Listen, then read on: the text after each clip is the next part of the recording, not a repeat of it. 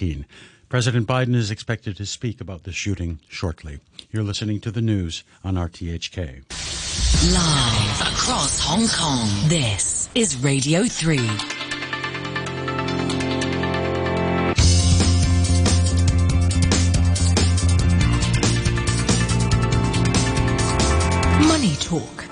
Good morning, this is Peter Lewis. It's 8.03 in Hong Kong at the midpoint of the week, Wednesday the 25th of May. This is Money Talk on Radio 3, and here are today's business and finance headlines.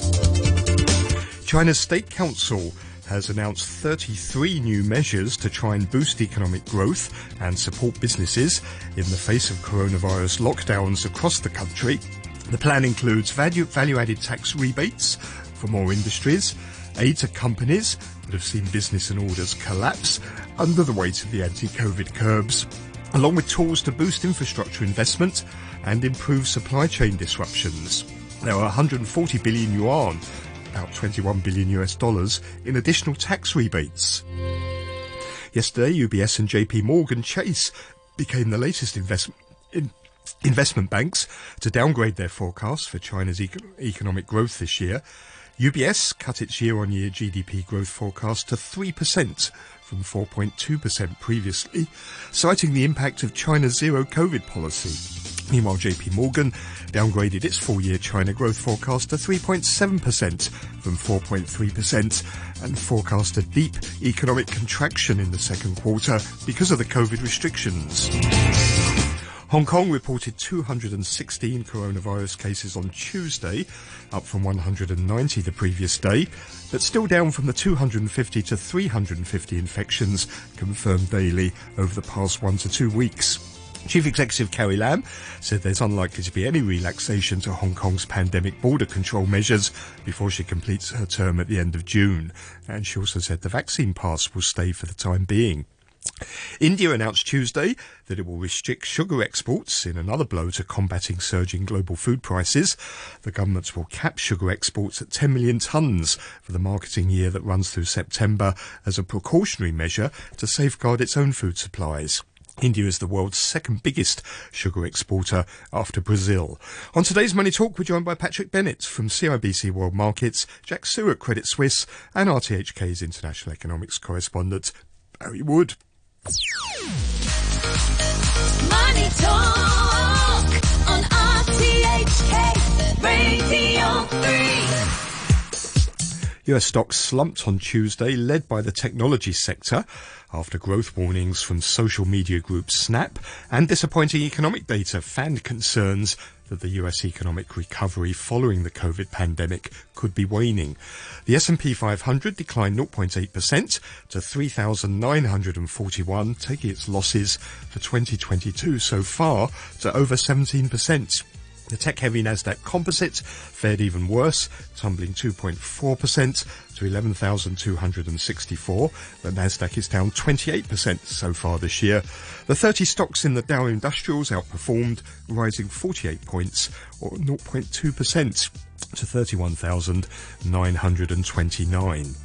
Shares of social media company Snap, which depends upon digital advertising, crashed 43% after the CEO, Evan Spiegel, warned that the company will miss revenue and earnings estimates and slow hiring to reduce expenses. He said the macro environment has deteriorated further and faster than we anticipated when we issued our quarterly guidance last month.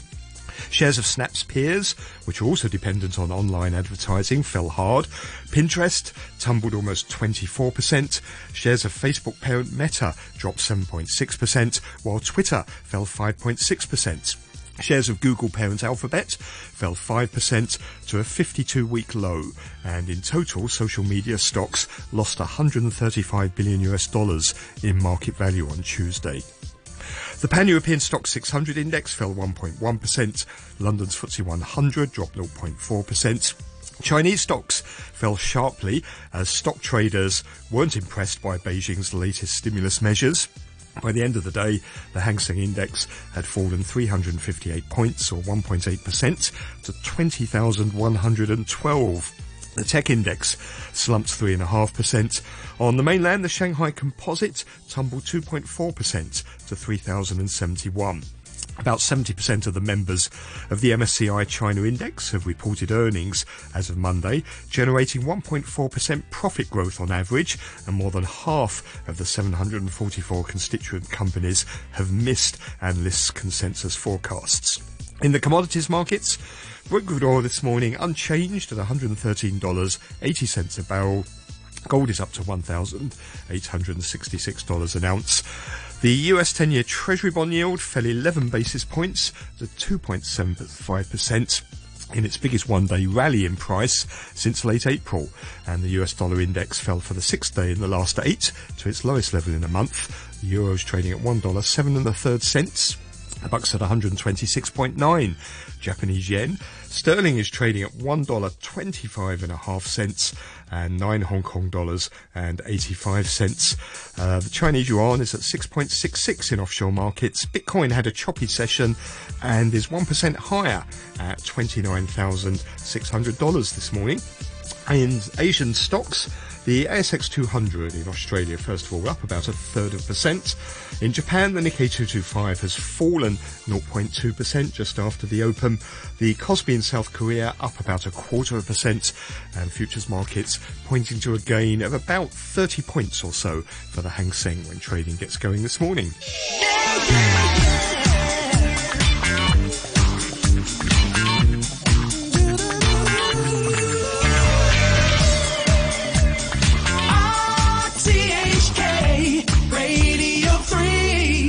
Time's 8.09 and a half. Let's welcome our guests in the Queensway studio. We have Jack Su, Chief Investment Officer for Greater China at Credit Suisse. Morning, Jack. Good morning, Peter. And on the phone, we have Patrick Bennett, macro strategist at CIBC World Markets. Welcome back, Patrick. Thanks. Good morning, Peter. Good to be back. And over in Washington, D.C., we have, as always on a Wednesday morning, our international economics correspondent, Barry Wood. Morning to you, Barry. Good morning to you, Peter. I want to turn to you first. As you know, President Joe Biden's just completed now his first Asian tour uh, since becoming president. That's taken him to South Korea and Japan. Um, what are your thoughts on the visit and on particular uh, the unveiling um, of really his Asia Pacific strategy, this new 13 nation uh, economic organization called the Indo Pacific Economic Forum? Well, first of all, it's exceedingly positive that President Biden came to Japan and South Korea. It's about time. And, you know, ever since the collapse of the Trans Pacific Partnership that the Americans initiated back in 2013, the Americans have really left the field to the Chinese. So I think this is a exceedingly positive development, but it has to be, I think, emphasized, Peter, that the Indo Pacific Economic Framework for Prosperity is a very modest document.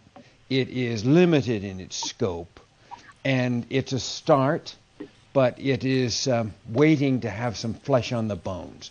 But I think, on balance, the trip went well. I think the president. Uh, the attention here in the States was his remarks on Taiwan and defending China, uh, defending Taiwan. But we shall see how this all plays out. The fact is, the president has moved slowly to revive any interest in a trade agreement with Asia because there's opposition from both Democrats and Republicans to doing so. The, the, the IPEF seems more political to me than really any economic or, or trade developments. It- Is, is it really sort of more um, for the domestic audience back in the US than uh, anything particularly dramatic in terms of trade relations out here? Well, I, cer- I certainly agree with you that it's not dramatic, but I think that the target was less the American public and the East Asian public and those countries that uh, were in this conference call by video that uh, Gina Raimondo and Katherine Tai, the United States Trade Representative and Commerce Secretary, hosted from Japan. And the Japanese are obviously interested. But uh, look, there's so much work to be done, and this is merely a skeleton upon which there has to be something built.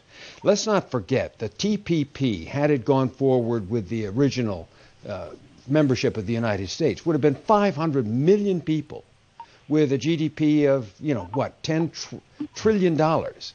It's, it's a massive agreement. And now it's in effect, but without the United States. The Japanese were very skeptical about it back in 2013 15. Now they've become very enthusiastic.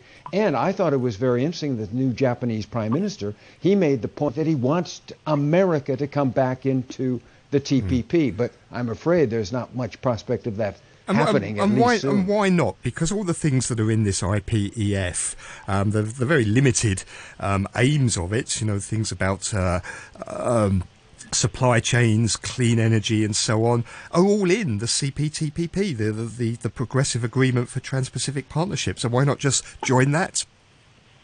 Well, I think because the perception in the United States is quite different. And among both those parties that I mentioned, and that's um, you know a, a majority in the Congress without any question, they see it as the deindustrialization of the United States, of China dominating, and that this trade agreement, had it gone through, and of course that was the first thing that Donald Trump killed when he took office in 2017, would further that decline of the United States manufacturing capacity. So I think it's it's that perception, not what you just said, which is accurate, but that's not that's not how the Americans are seeing it. Okay, let's bring in Jack and uh, uh, Patrick. Jack, um, do you see the IPEF as being significant? Well, I think, um, like what you guys just said, right? Um, there's not much detail to, I guess, analyze or, or to think that there's any potential economic impacts in the near term. Uh, we, we remain hopeful um, that this could bring some new prosperity to the, to the region. But the fact that uh, China is not part of this, uh, which is the biggest economy in the region, you know, do leave me with a lot of questions around uh, what what is the end potential upside um, to this pact without China. It, it seems to me that countries in Asia, what they most of all want to do is want to have it easier to trade with the US. They want to see reductions in tariffs, uh, easier to export to the United States. Uh, but this new agreement, the IPEF, doesn't address any of that at all. It doesn't reduce tariffs in any way whatsoever. So it almost begs the question what's the point? Let's see. We have to see uh, further signs or announcements or details of the plan to come through. It's too early to speculate on this. Patrick, what, what do you think? Yeah, look, I think that one of the encouraging parts of this is you know, we've been talking about the end of globalization for, for some time, uh, a move towards you know, regionalization. I, I think this uh, you know, has the potential to enhance that. Uh, I like the comments from Biden earlier this week about the you know, potentially revising the you know the tariffs that have been uh, have been placed on China. He said, "Well, this it wasn't our administration which which put those in place. Uh, of course, they've been inflationary, uh, you know, to the uh, know, to the American consumer. So I think that that makes sense in, in that way. Yeah, these things start off as uh, perhaps slightly political, um, uh, look to be very grand, uh, grand schemes, but um, you know, in my uh, you know Panglossian way, I uh, I always think that this is uh, you know somewhat encouraging, and I agree with uh, you know with Barry in saying that you know the visit to uh, to Japan is a you know is a good step forward. So I think only uh, you know only good can come of it. Um, how slowly that uh, that develops, I think, is, is yet to be seen. Do you think we have too many competing trade blocs now? Because we've got what we've got the CPTPP, which is the follow-on from the Trans-Pacific Partnership that the US withdrew from. China has applied to be a member of that. There's the RCEP, the Regional Comprehensive Economic Partnership, which does include China. Then we've also got the Belt and Road Initiative. We've got the Digital Economy Partnership. Now we've got this, uh, the IPEF, which includes the US but not China. Um, a, a lot of a, a lot of these agreements seem to be defined about whether China's in them or not, don't they? Are there too many? It, it does seem to be, doesn't it? I mean, look, we had the, you know, we had the WTO, and you know, that, yeah, that, for a long time that was seen the way forward, and you know, and it hasn't been. You know, look exactly. I think it uh, it provides a lot of work for the, uh, you know, for the behind the scenes uh, drafting this and uh, and getting to understand it. Yeah, it's um, you know dancing on the hot rock sometimes, isn't it? Uh, when it comes to China, having them included, uh, you know, or not. But yeah, it does seem this proliferation, if you like, uh, you know, you know, just continues. Barry, is, is one of the aims of this to try and redraw supply chains? Is that what the US wants, so that uh, these supply chains are more dependent on other countries like Japan and South Korea and less dependent on China? Yes, absolutely. There's no question about that. And I really do agree with uh, with what has been said here. Uh, I think uh, Patrick's got it absolutely right. I mean, there's too much of this stuff going on. But the big plus is that the United States is, in its modest way, re-engaging with the Asia Pacific. That's got to be positive. But, you know, this business of this new Indo-Pacific agreement, it specifically is aimed at making these other countries, not China, of course China's not in it, to be more attractive to manufacturing. So there's no question about it. Here's Apple just making an announcement that they want to have their contract producers explore more production outside of China.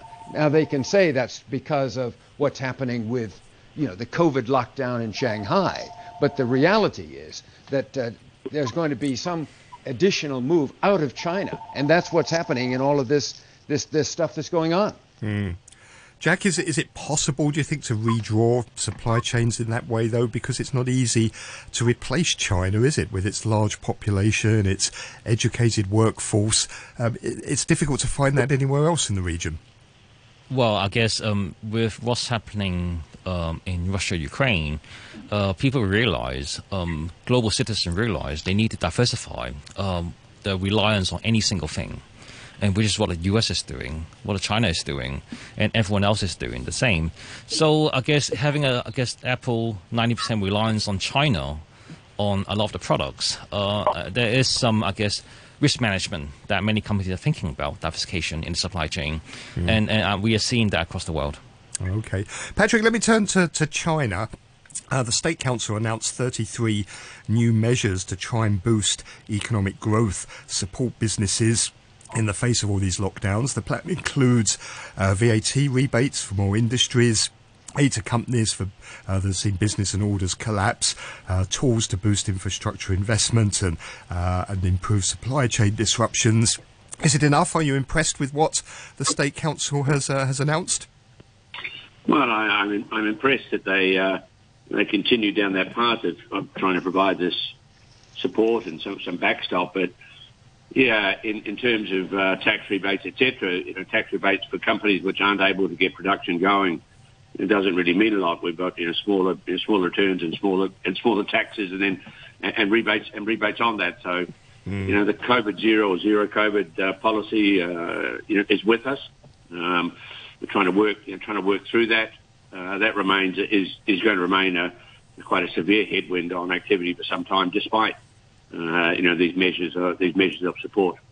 It, it seems, doesn't it, that the the thing most of all that investors want to see is a removal of this uh, zero COVID policy. Almost anything else doesn't matter. I get the impression that people are taking the view: look, the, the government can do what it likes, but as long as it's got this zero COVID in place, uh, the, the effect is going to be very limited. Look, absolutely. I, I think that's that's certainly the way the market is, is viewing it, and will continue and we'll continue to view it. Uh, uh, even I just if, want to uh, jump in here. On, Hey, on hang on, one, hang on one second. Just let um, Patrick finish his point. Yeah, look, even, even if they're able to get production going, it's still going to be certainly at a, a lower level than we we were at uh, previously. Jack. Yeah, I mean, zero COVID is the headline in the media. The the real word is lockdowns. Um, you know, the lockdown path is being painted now.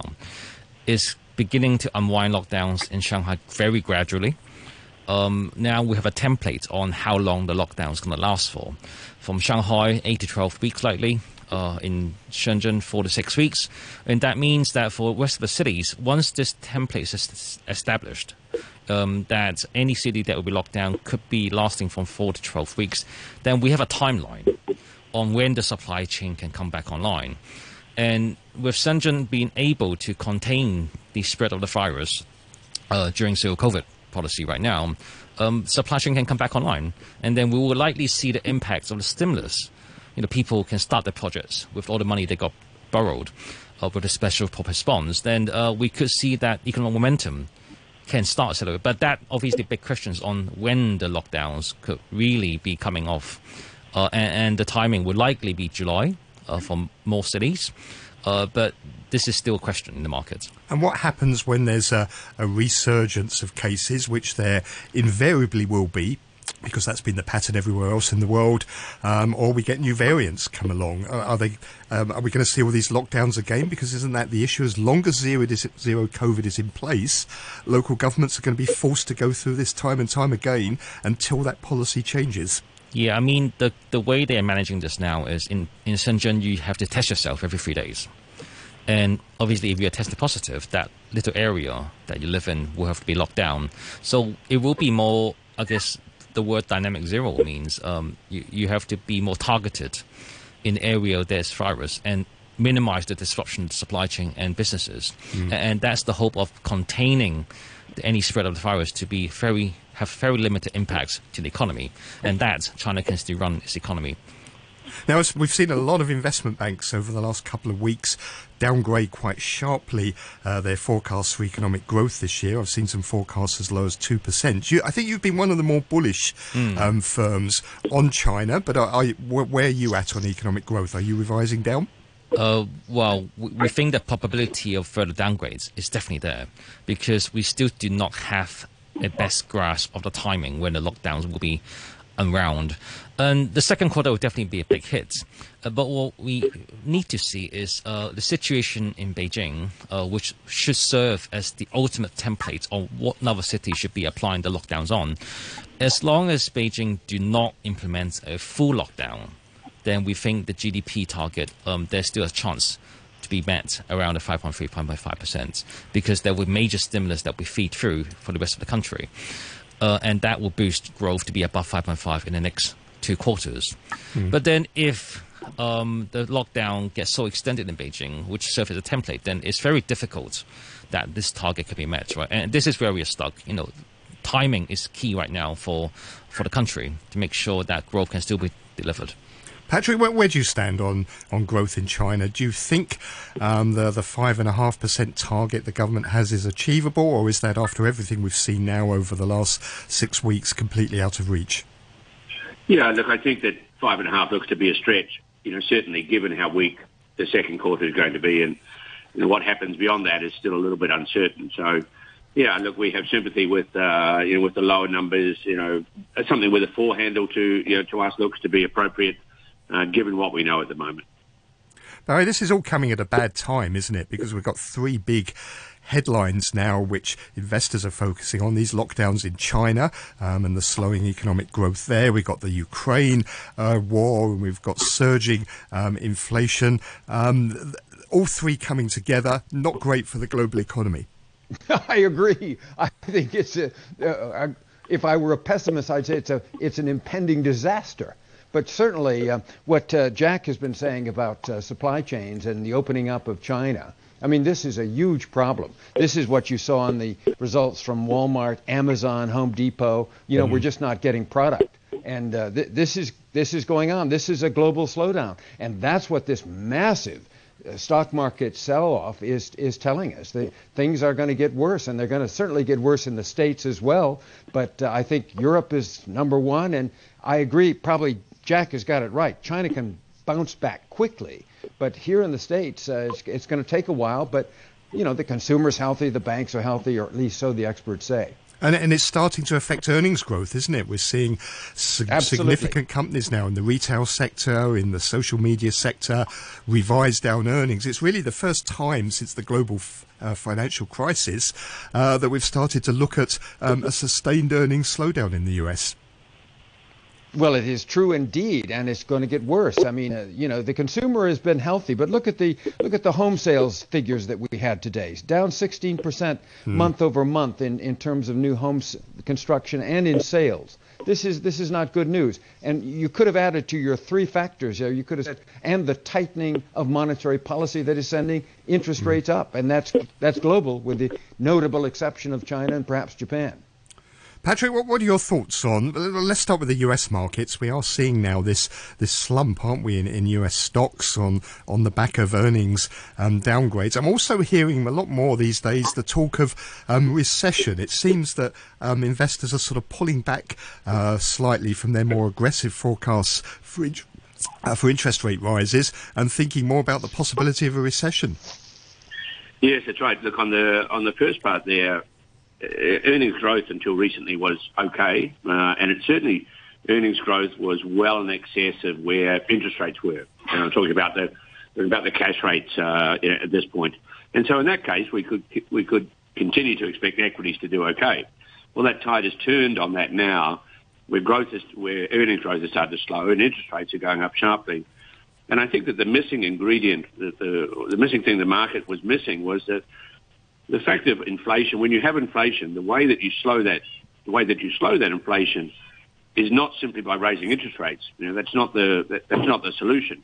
You raise interest rates to slow activity. It's the slower activity which allows inflation to be brought back into control.